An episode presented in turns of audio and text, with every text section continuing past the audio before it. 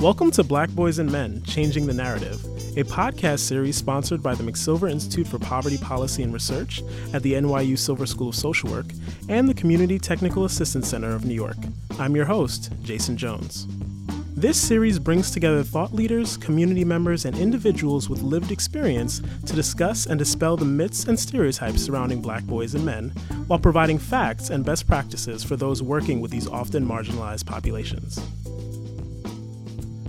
While families come in many forms, we often downplay the role that mothers have in the lives of young black boys.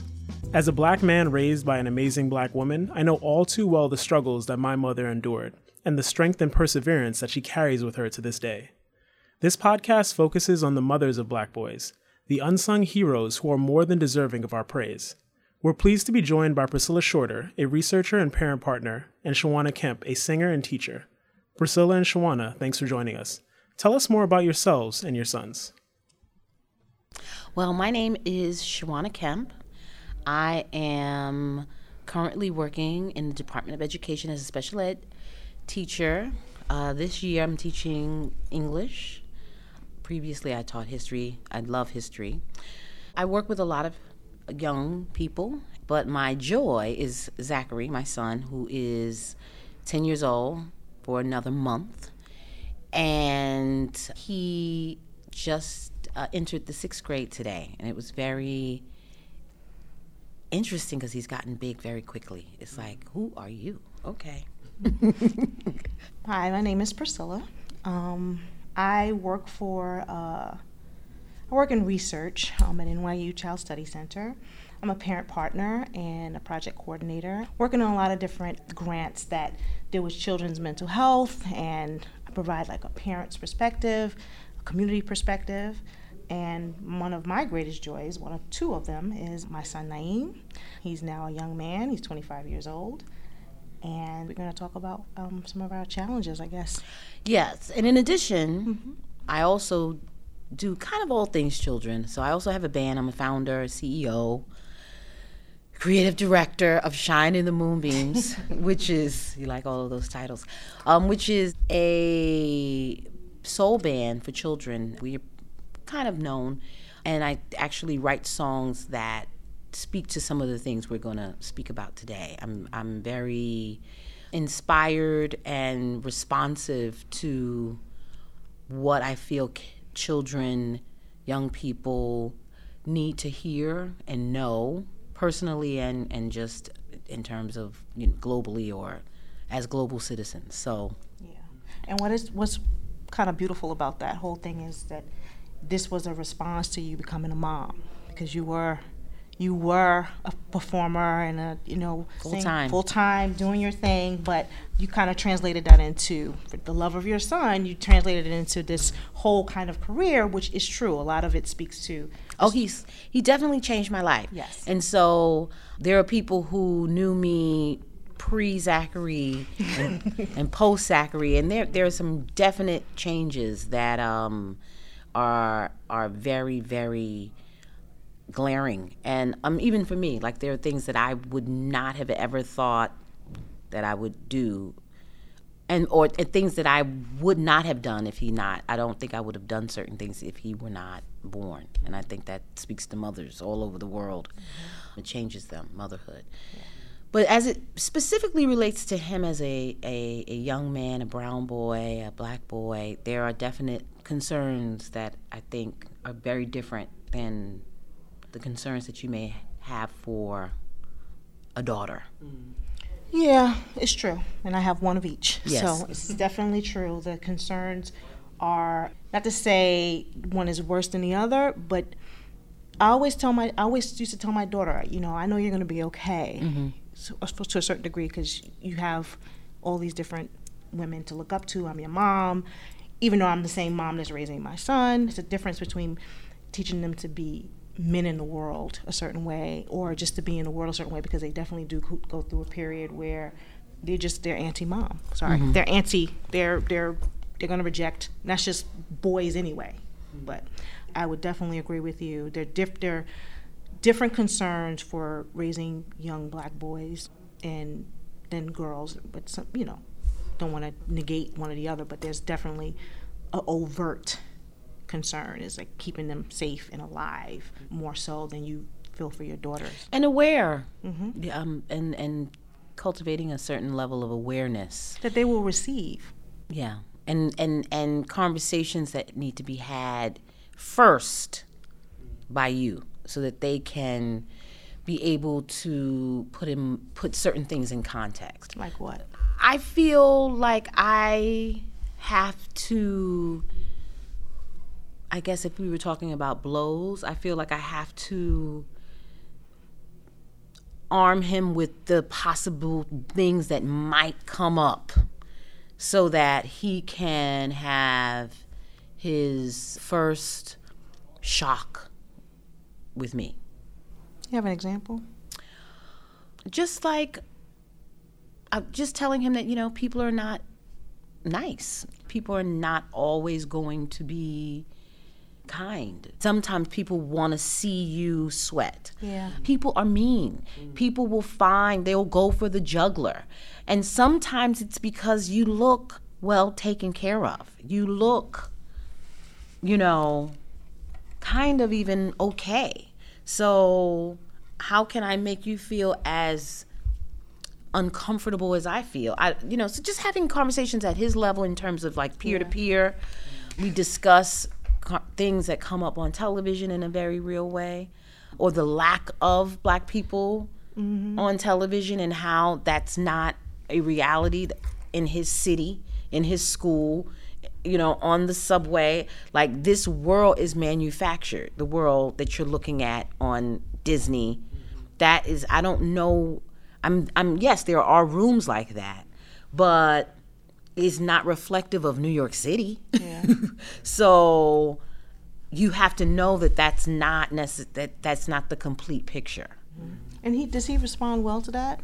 Oh, he like knows I'm gonna tell him. I'm like, I can't do it. Please turn it off. No, because me, I know for me when I was um raising Naeem and I was pretty young, so that kind of you know contributed to the craze of you know raising a young black boy and I kind of make sure I do it right. You know, you remember how I was. I was like very uh like took my job very seriously. I would be so stressed out about you know stigmas. I remember at one point when Naeem, in her, in a reaction to bullying um, in school, picked up a chair and threw it. I was working for special at the time. I remember just having this. I did was I wasn't as engaging as you were. I mean, after the fact, I was. I was like. You're not gonna go to special ed. You're not gonna be labeled. You know they want to give you another label. You're already a young black boy, and and I think it was too much for him. Yeah. I mean, I, I had to have a conversation later because being that young and then I know what the pressures are, but then I put them on him. Yeah. And then I had to come back and, you know, I had to always keep coming back to kind of fix it because those were the fears. It's like you're going to have another, yet another label on you and you, cause you already, you already up, it's already, you already got this stacked against you, but now you're going to start acting up. And it was, and in my mind, I was like, yeah, finally he's, getting these bullies off of him because he went through a whole stage where they were bullying him a lot. And I was like, in one way, I was like, I'm glad he stood up for himself. But the way the school reacted, oh, we got to have a meeting. Oh, you know. So it, it's good that you having these conversations proactively. That's what I, I eventually worked towards getting.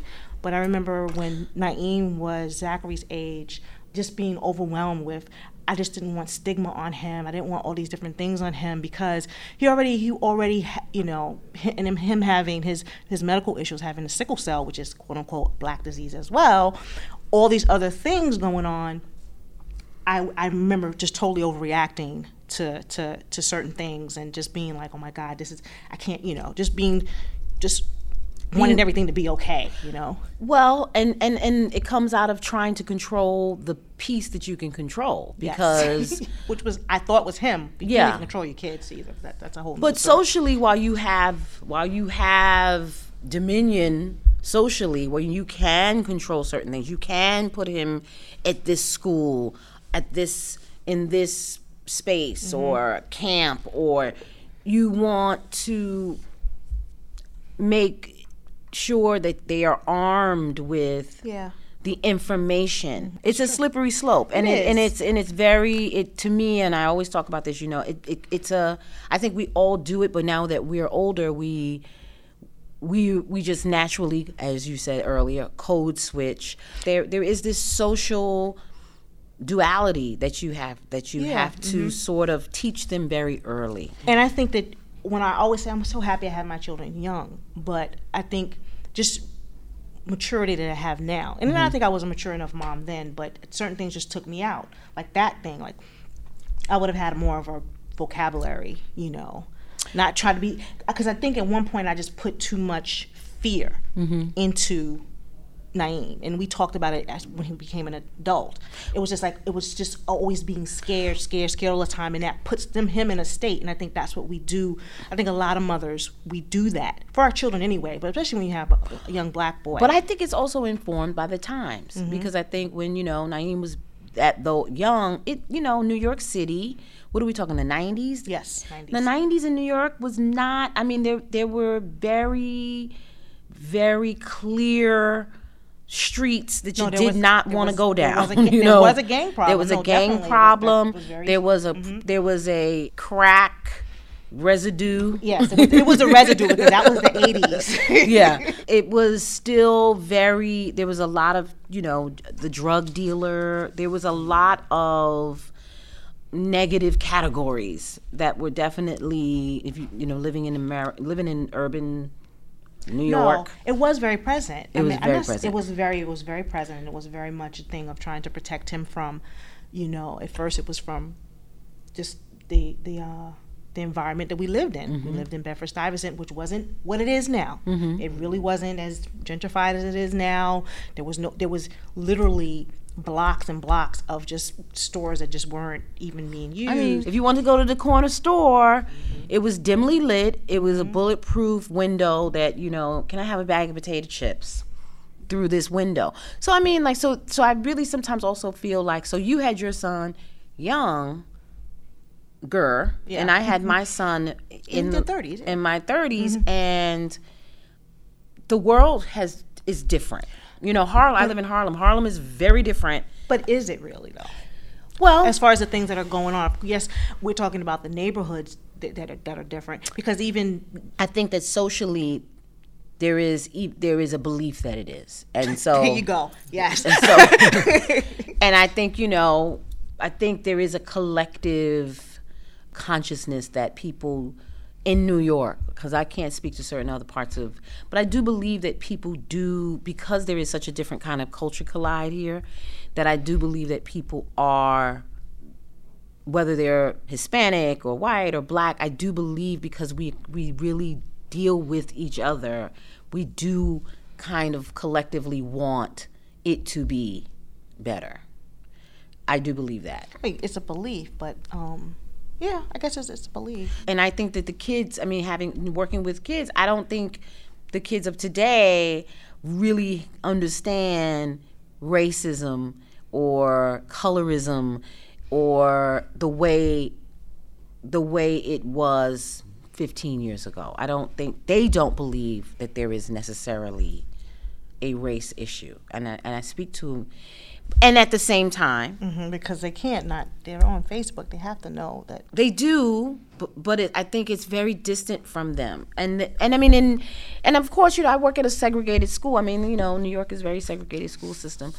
And like today, we have a new gym teacher. So the gym teacher is a white dude, and so this was just set up. And so I'm talking to a student. He goes, "Oh, he doesn't look like he works here."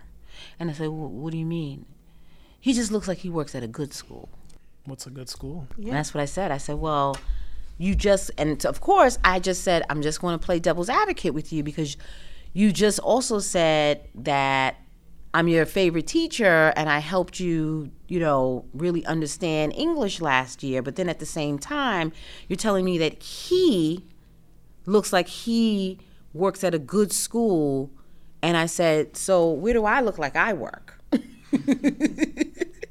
And he was like, I didn't mean it that way. I said, but I want you to take ownership of what that, what the connotation of that means, and what and what mm-hmm. and where you get that from.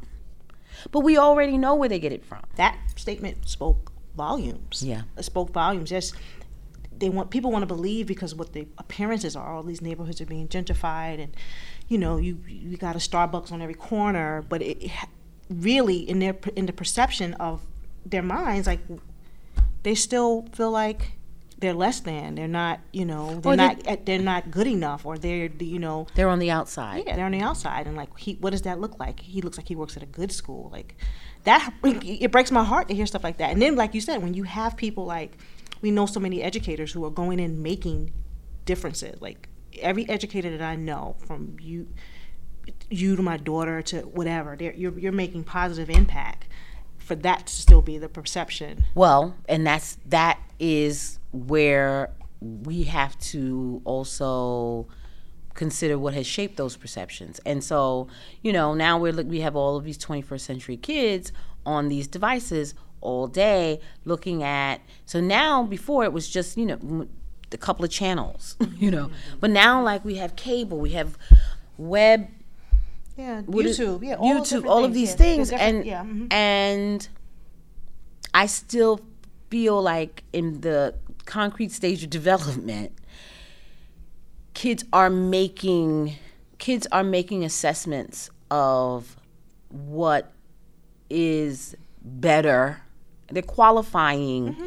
what's happening in their lives versus what's happening in t- on television. I mean, and it is sold to us even very cleverly through programming. You know, you have people who are doing the laundry in these palatial garages, and you know, the cars outside in front of these homes that are, you know, in the, in terms of like what we know, what we know today, are so and where are these where are those homes and who are these people and and so if you're a kid who is four i mean i see kids now in the stroller with iphones so so i think it begins there it really begins and so you have to if you're not talking to your yes, yes, that's what. Yeah. if you're not talking to your your son and telling him to turn that television off. Or even just talking about whatever he's like you said whatever they're, they're whatever whatever it is that they're seeing on TV letting them know this is not reality. I know I know you said you do that with Zachary. I was that's one thing I did do too. We mm-hmm. were always first of all heavily screened everything that Naeem watched until he mm-hmm. was pretty much a teenager and always having a conversation was something that was disturbing or there's something that made him upset or whatever. But that's not happening. So even in even even with us having all these devices all this access to information all these different things there's still this thing of I'm not worthy or I'm not or he looks like he works in a good school. It's it's it's still everything is still prevalent. You know what I'm saying? So even though there's different times, I'm just trying to make the connection to Zachary at that age and then Naeem. Like how what what What happens what's in the between? common thread What's the common with, thread? with us, yeah.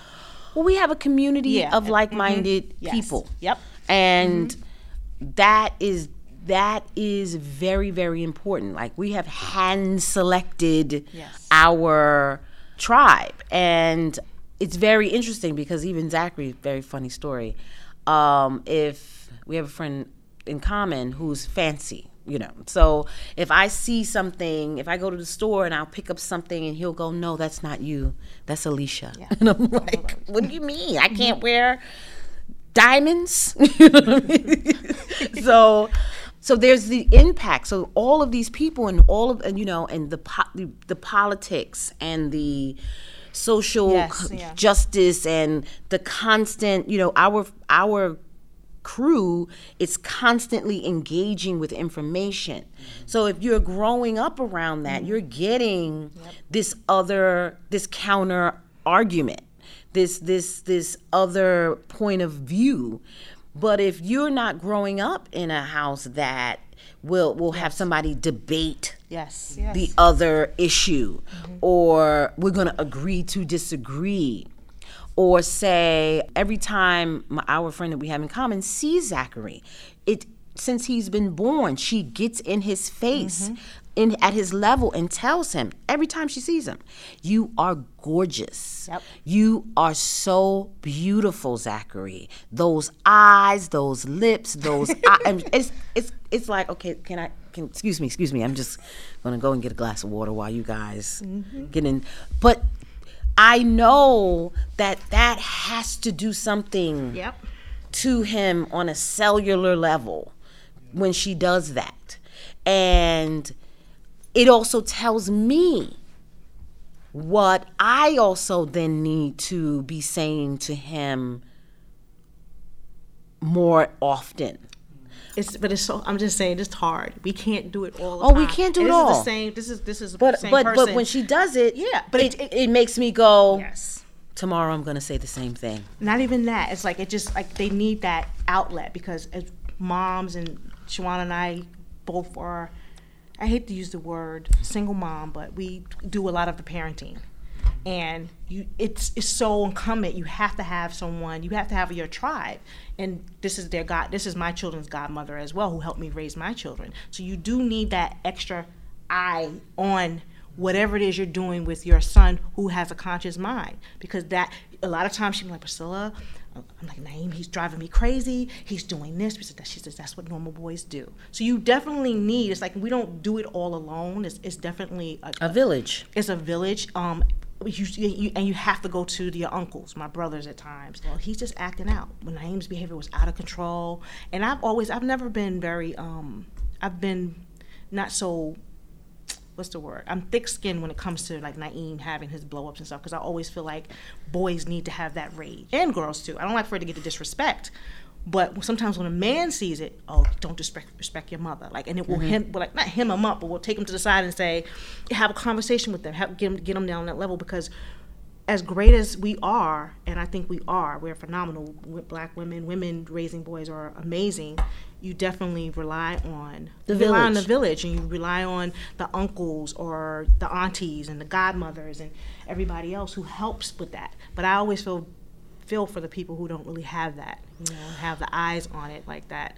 and Um, and and also the knowledge of of really what it really requires because it's not if you're gonna be really at the wheel it's it's not it's not easy because you're creating an appetite right so so if you give your kid junk they're gonna want junk if you give your kid culture and opportunity, you know what I mean? They're gonna want more. There's an expectation that where are we going?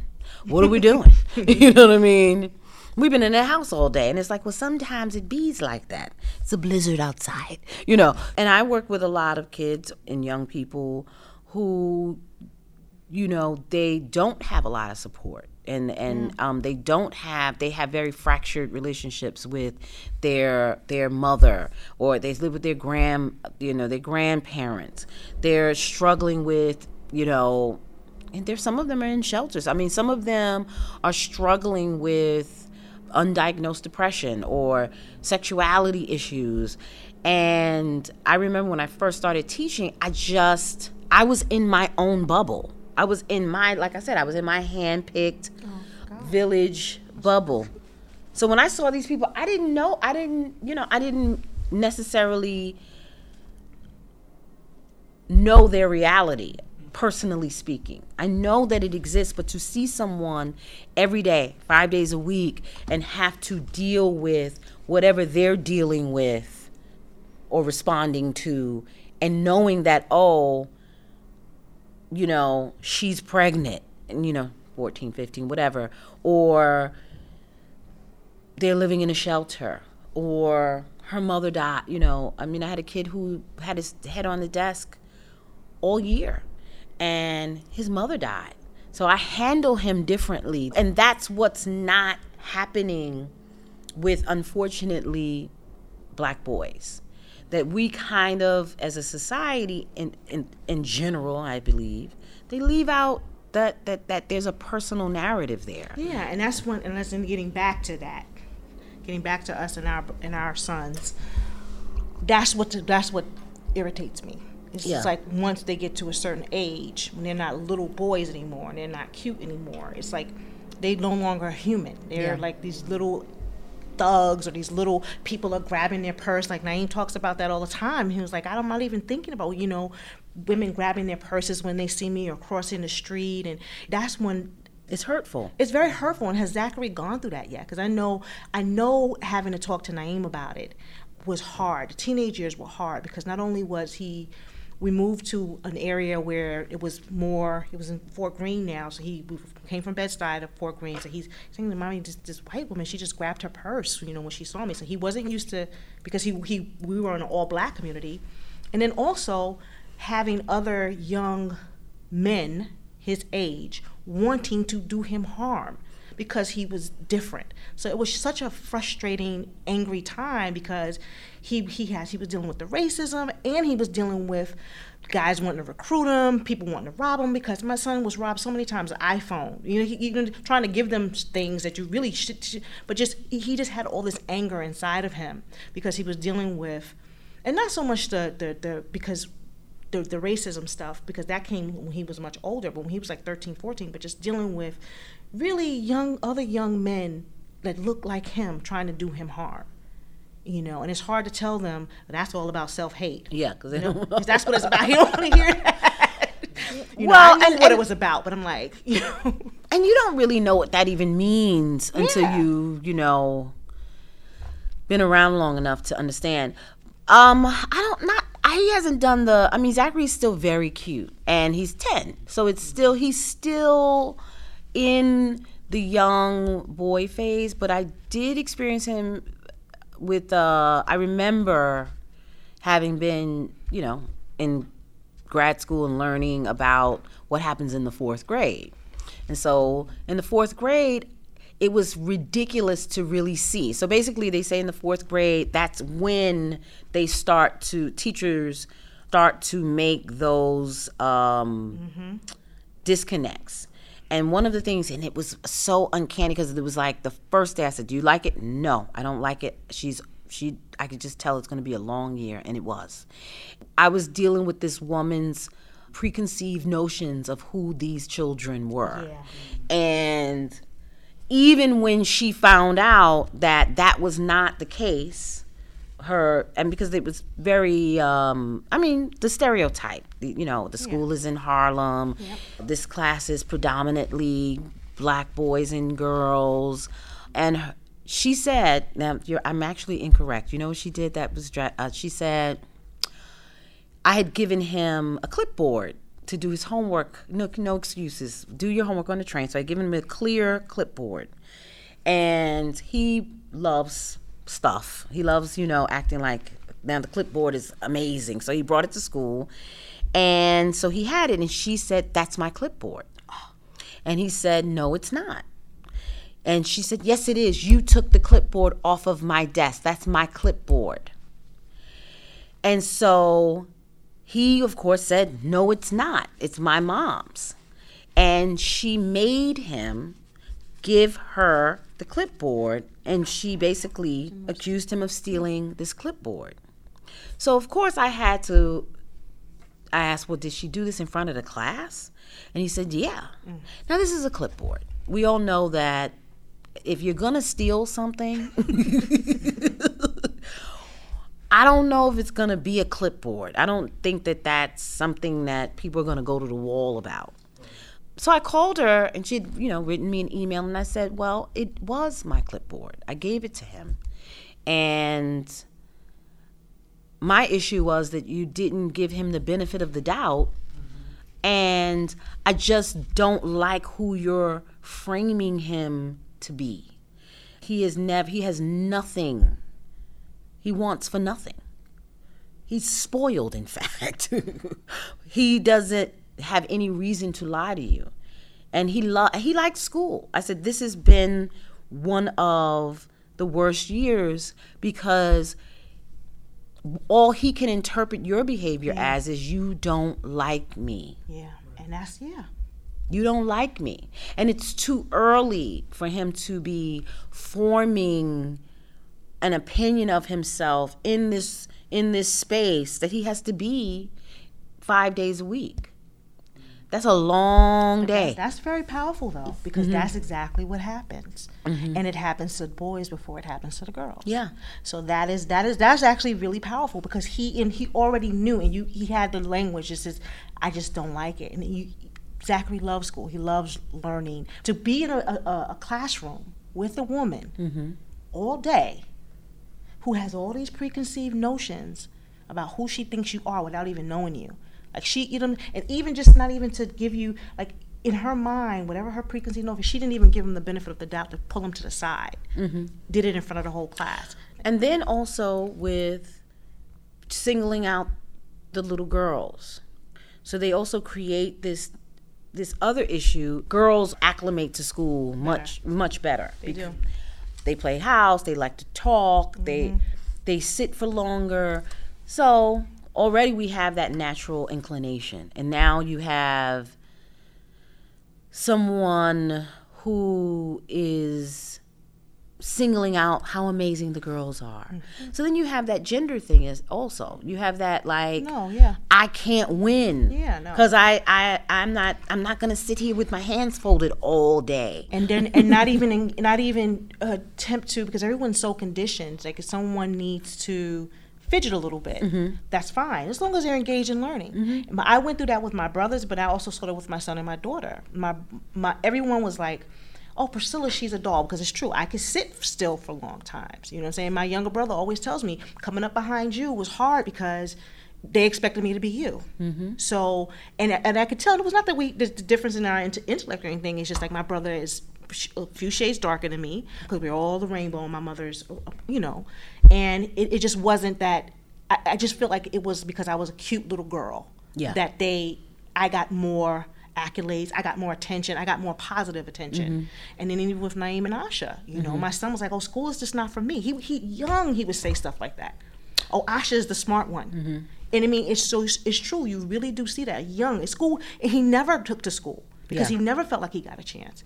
And he's extremely intelligent. You know what I'm saying? So, but he always felt like that was for you know Asha's. A, she's a smart one because she you know she did better in school. That's a profound story about his fourth fourth grade experiences. Well, and I, you know, I will take somebody to task. And the other thing that has been important for him is to see that I will Yes. I will take mm-hmm. you to task. They give you a problem about your kid, and, and I had I went through many school problems because of Naeem or he's this, he's that, or whatever. What's the plan? But I What we also gonna do? believe that mothers of boys do need to think about who is this kid? What do I see in this personality that I'm going to cultivate, that I'm going to invest in, so that I can keep him activated, engaged, exposed? Doesn't absolve all your fears, but it but it does make him feel a little that he has choices. And so some of us stop at, oh, I don't have the money. Some, and you know, there's always a way, in my opinion. Or some of us stop at, you know, it's convenient for me to put this kid down the block at this school because it's close. But it might not, it might be the, you might be feeding him to the lions every day and creating a, and helping create this, this, But I understand, and, and I just have to push back with that just a little bit because that's coming from you, a very educated woman with means.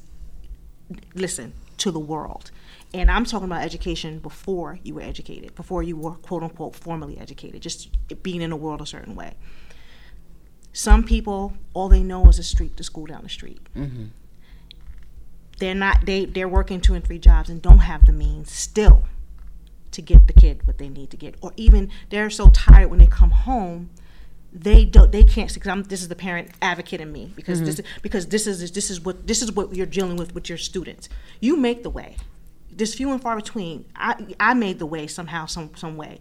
We did that, but we had something something else operating. Like maybe it was our tribe, maybe it was what we had, what we were exposed to. Maybe it was all the reading we did when we were in college, or whatever. Whatever it was, was we had something else operating. Some people, all they see is the, what's in front of them. That school down the block. This is what I can. This is when I can get to them to before I can get to my job before I get fired. Yeah. I don't want to go into like the feeding to the lions. The lions should know better. We should not be feeding any any school. And I, I hate to say should, but it's just it's just we can't.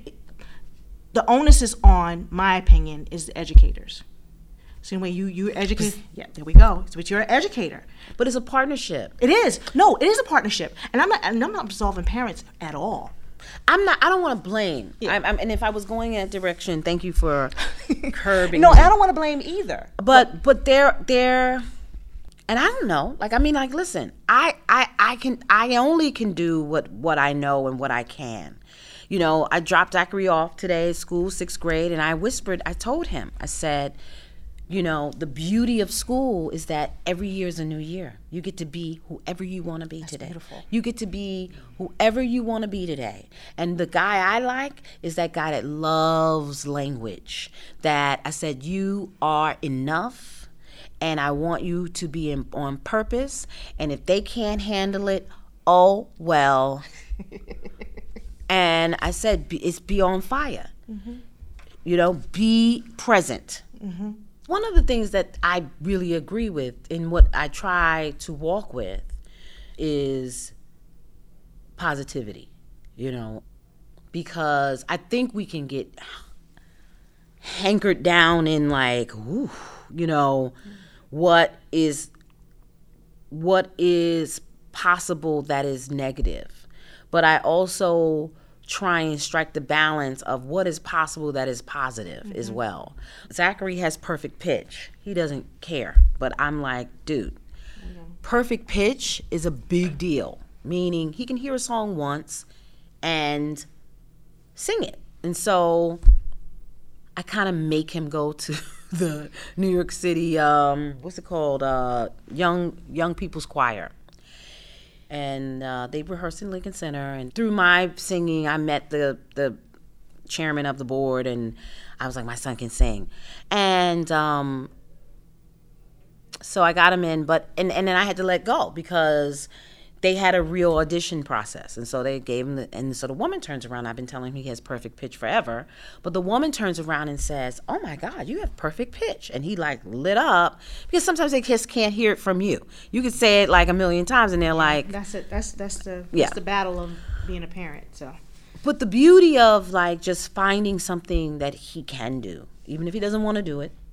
he doesn't know that that's an option yet. Even if he doesn't want to do it, he can do it. And I sort of impart that even to kids that don't belong to me, you know. And I think like today was a really beautiful day because it's not often, you know, kids don't lie. So, you know, when it's not often that you are in a job space where people, when you walk through the door and they're like, oh my God, Miss Kemp, you know, so that's a beautiful thing. And I, and I know that that's not because I'm the most amazing, you know, teacher on the planet. It's because I care. it's because you're their most amazing teacher. I would have fun with you as a teacher. I show up. yes. I, I try to make it fun and I try to make them find what's interesting and unique about you and to turn that on mm-hmm. when you show up in a space. And that's what I do I do with Zachary because I said the world will try to tell you who you are and And that's what. Yep. That's and what you I, and and you you do have the right to say you you can't possibly be talking about me and so i try to impart that to him that he can disagree with that he can you know live somewhere else you know like he he has he has options Yeah. and that you know i think sometimes we get into this thing where we think America's the only place that you can live. I mean, we're global citizens. You know, I walked into this place and Zachary, I'm I'm kind of loud and funny and I sing and I do all these things. I break out into song. I'm talking about all of these things. And so we walk in this store and the woman's like, What are you doing here? What are you doing in this neighborhood? And I turned around and I said, I'm a global citizen. I go lots of places. And I want him to have audacity. So I have a hard time speaking about you know how they are with black boys because they they cancel each other out on some level. I'm always struggling with Yeah. how to Yeah. make him spread his wings as far as they can span without making him feel afraid to fly. And that's yeah, and that's one of the things I was. That's I was so afraid about Naeem not having, you know, growing up, just because he, because very different. You know, Naeem was was sickly when he was young. He had a whole diff- bunch of medical stuff going on, but to see him now as a young man and to to to because that's all I wanted for him too. You know, he still has wings to spread and stuff, but he's secure mm-hmm. in the type of man that he is. He can even say things like, "I know I'm not the most masculine" or whatever. You know, he the, the fact that he can that he he's safe enough and he knows himself enough. Like, you know, and I it's it's true. You want these things for your kids. You want him to be have audacity. You want these things, and I wanted certain things too.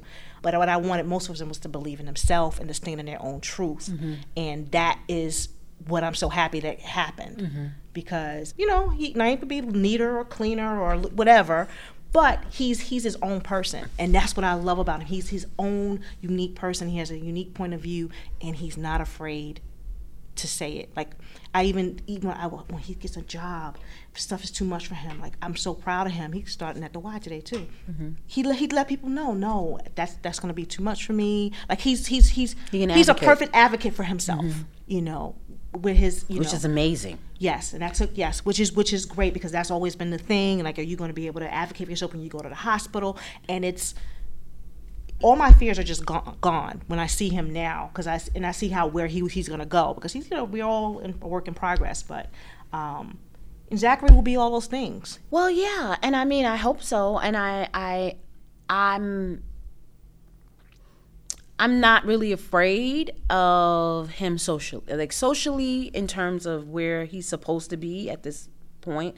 I'm not really afraid for him, but I but I feel like he trusts me and that's yes, very important yes. i love the fact that you said he trusts you and that's what you build upon yeah because that what i find with my son even to this day he always says my i trust you the most of anybody in the world and that coming from a 25 year old it's a, it's a beautiful. You know, the fact that they, you know, because that's what you want. You want them to trust you. And I always say, have I ever led you wrong? Even when he doesn't listen to me, mm-hmm. he doesn't listen to me. Sometimes I give him advice, he doesn't listen. He come back and say, I should listen to you, you know, because I trust your opinion. And that's that's beautiful that you know Zachary trusts you. Well, I I, I want him to really have experience joy and and yeah. and I feel like so much, so many of the joy stealers. Their boys don't get to be joyful. They yeah. don't get to smile. They don't get to yes. walk down the street and run with the sun beating down on their but face. But do you try to encourage those things in him? Because I know Naeem is ex- sensitive and kind, mm-hmm. and those are the things that I always, I always try to, I, I always tell him about himself when he's down on himself. You're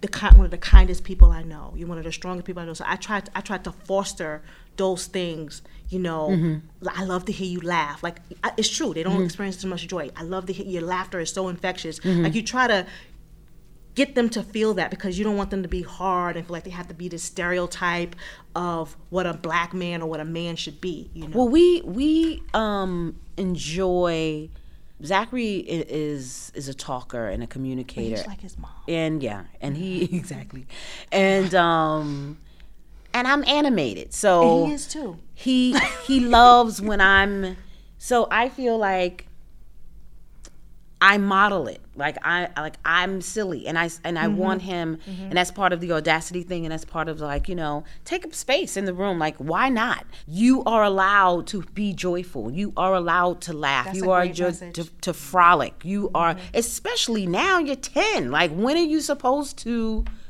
if not now, when can you be mm-hmm. mm-hmm. free of of this box? This this get That's, in this get mm-hmm. in the get in the frame of being miserable and then and you know and it becomes habitual and then you know the kids that began with that early on for whatever reasons um I meet in high school, and then you have to take, you have to chisel all mm-hmm. of that mm-hmm. wall away yeah. to kind of even say that, hey, learning is fun.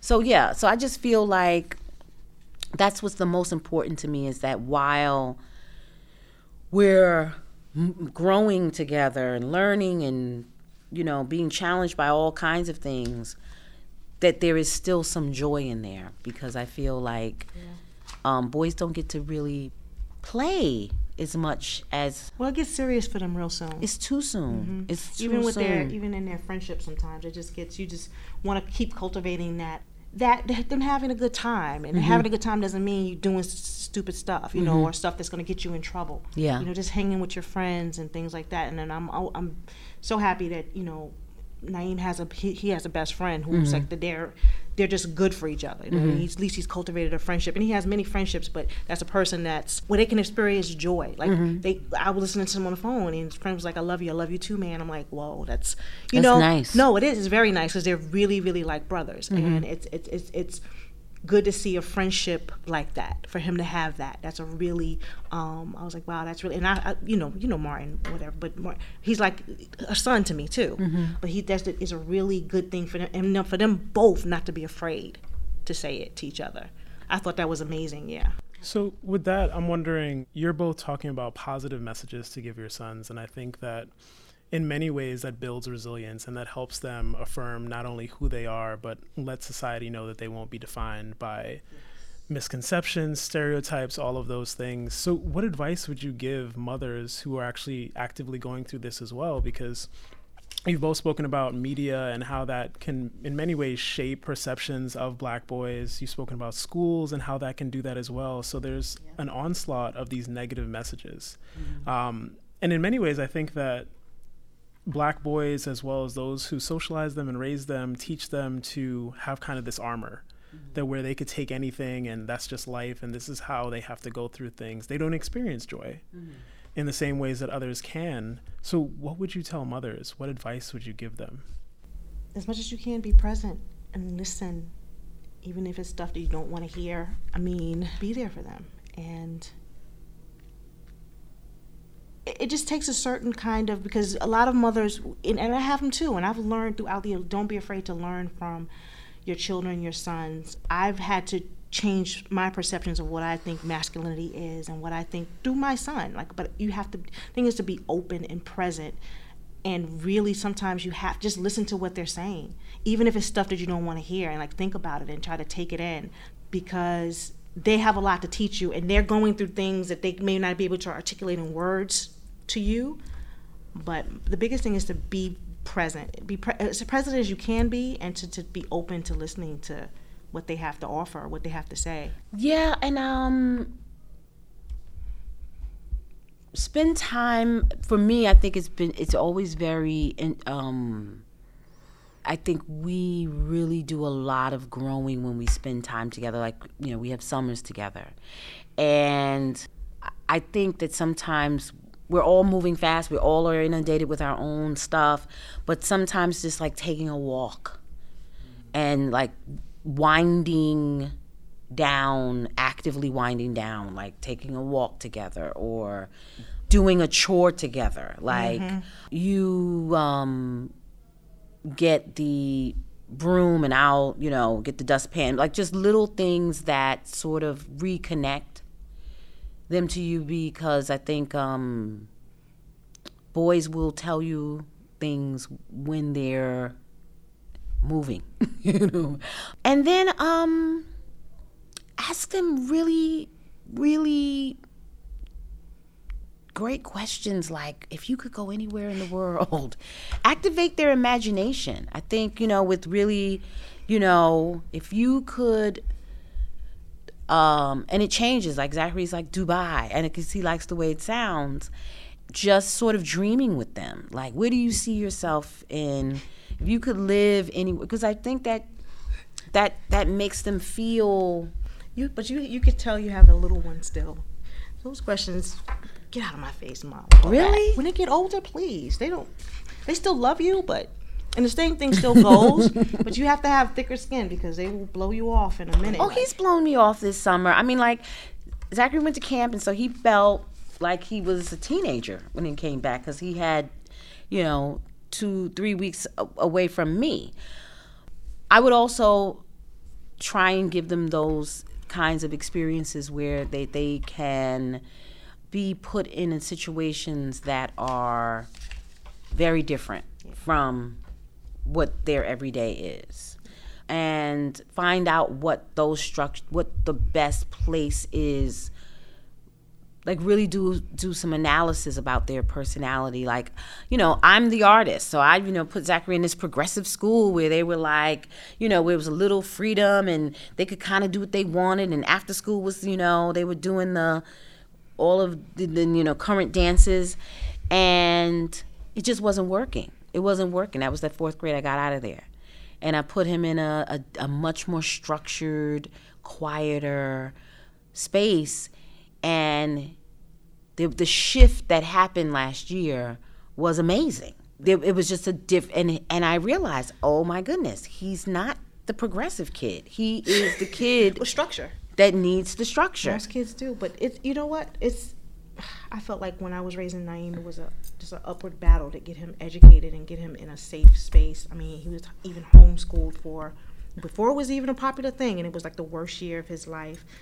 All in an attempt to, like just what you're saying, the education was so, and I, I had really limited means. Like it was literally limited means, and just trying to get him into these school situations to, to, for him to have the best opportunity, and it just was exhausting and it was all fear based. I was all just, I got to make sure, you know, it was you, you, like you said, you remember how I was, and that's still a part of me, but I've, you know, calmed down. But I would also tell them to on lines what Shawana is saying to find a joy and try to transcend that fear, not to to to, to really sit with yourself and and and because a lot of this is going to be for younger mothers as well. Where I was, I would just try to say not to to find the joy mm-hmm. and happiness. Because I remember that at one point myself, with my kids, I don't have a good time with my kids because I'm always da da da da da. And I was on, I was doing that. I mean, like, the next one, they would come home from their dad's house and they would be having such a great time. And we did this with daddy. I'm like, I'm not even enjoying my children, and I yeah. made a change to enjoy them, but to enjoy their children and to to kind of like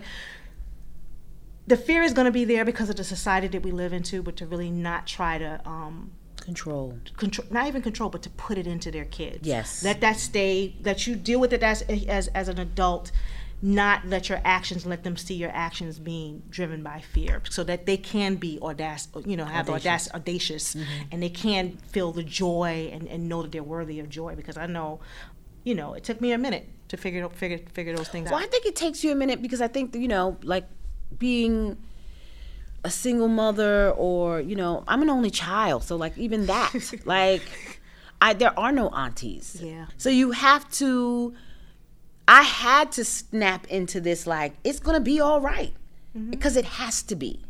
And not you know because i have to walk through this world and i have to teach this boy to walk through this world without the first thought being that it's gonna be horrible. You know what i mean or that it's not going to happen or it's not going to get done. And last year I started letting him walk to school by himself. Now, we're only four blocks away from his school, but still, it's a big step. He fought me for it. And this morning, of course, he's like, I gotta go, I gotta go. You're gonna make me late. You're gonna make me late. And I'm like, Zachary, I'm going to school on the first day with you.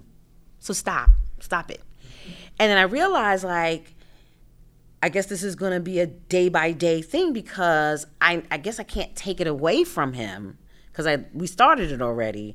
But I did have a like, I, you've been with me now every day for the last you know couple of weeks. I don't. I'm not really used to that anymore. You, you have to watch your. You have to. You have to be mindful of your own inner chatter. And on the same note, my son is 25 years old. Just recently decides he want not decides, but after discussion, he's moving in with his father because he lives with me. I went through all kinds of changes because Alicia was like my our friend Alicia. She's like Priscilla, he's been with you for 25 years. You're gonna you're gonna go through, so even though it was a good change. Mm-hmm. Of course, he's big. He needs to go. He needs to. but it's still you're gonna have those feelings at every stage of. And of course, I'm I'm totally fine now. But every time that little independence you see little independence stirring, you're gonna have a little pain of something. Yeah, and then the other thing is like I'll see his friends who are who don't know how to cross the street. And so there is that sort yeah. that there is that well which I, I I don't want Zachary to be unable to be a kid who lives in New York City because things happen so fast here and that he needs to acclimate to where he lives and make those adjustments. And we talk about it. As Zachary, if you see crazy, back up from crazy. Like, very simple. If somebody's coming down the street and they look a little off, you make an adjustment. you you you go to the store Just and you be aware of your and just be aware and respond. And we have those dialogues of just making adjustments, being aware, looking around you, learning to. There are things, and this is not just the police, this is about who has positional power in this situation because there's always someone that has positional power. You know, your teacher has positional power because she could fail you. Your mother has positional power because she could um, take the batteries out of that Xbox. and teaching that whole positional power space of if you really want to win, sometimes you're just going to have to take the short and, and be quiet. You know, and that doesn't begin at the police. That's so so we're not I'm not even talking about no police. No police want you ain't doing nothing for the police to be involved at this point. But what we I am talking about is knowing how to negotiate relationships and space. That's a lot for a ten year old. But it but it but it's good. real No, it is. because it's it's a real conversation because I think sometimes when we talked about domain based or code switching a lot of p- kids don't understand like you cannot talk to everybody the way you talk to your friend But it takes it takes a lot of repetition. Yeah. And it takes a lot of patience Mm-hmm. because you work with the kids. Even with my own children, code switching was huge for Naeem, and I'm still. I'm not your friend. Mm-hmm. Change up your language. yeah So that that's ongoing. That's an on because the, this culture reinforces it. Oh yeah You talking to everybody the same way. So when you go into the classroom and you say code switch, I know Alicia does it. She says you gotta code, you gotta, you gotta, you gotta change up your language. I'm the teacher now. Change your language when I'm here. Not every teacher is doing that. Yeah. So it just takes a lot of reinforcement, and, and you know he probably gets it a little bit now. He's gonna get it more as he gets older. But I know that was always been an ongoing thing, especially when he becomes a teenager. With Naeem, I was always Asha's great with code switching. Mm-hmm. She she's getting a little lax now, but she always I didn't even know she cursed for so long until recently. I'm like, oh my god, because she knows she doesn't she knows how to speak around me. But you know, But these are valuable skills that go beyond the house. And and I think that those are things are going to be in his they're going to be in their kit. Even if they don't, even if they slip up. It's just like building a kit. And I think that it's very important that um you you you arm them with this very we, you arm them with these very practical and it's like the high and the low and then see what happens in the middle. I think you arm them with these for me these really grandiose anything is possible the world is your oyster whose world is you do you go there. And then you also then say this is how you get there. Mm-hmm. This is how you survive. Relationships are very important. You know some people hire who they like Sometimes it's not about being the smartest one. It's about being the one who everybody wants to see come through that door. And yes, do your work, be consistent, be on time. You know, you raise them, but then you also arm them with this real practical survival, and you don't root it in. You don't validate the the, the narrative by by by by speaking to it all the time. You need to be doing this stuff because you need to do it. and then you model, you know, uh, you model like I'm successful. I'm successful because I'm your mother and you want for nothing. You love, you're loving, you're here, you have eyes, you can see. You've already won some part of the race. Ain't nothing wrong with you. no, but I think when it comes down to it, like to um to wrap it up, what we want to ch- show mothers because not everyone's going to be at the same place in their development and their access or even access to information is just to, you know try to find the joy and and, and the joy in your kids. And with that, I just want to thank you both so much for just this conversation and sharing so much of yourselves and your lives. And I know that it'll definitely help others. So thank you. Thank you. Thank you. I hope it does.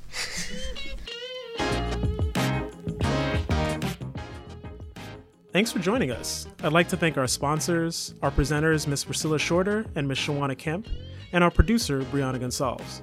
To learn more about our work and to check out some of our resources, visit mcsilver.nyu.edu and ctacny.org. Until next time, this is Jason Jones, and we are changing the narrative together.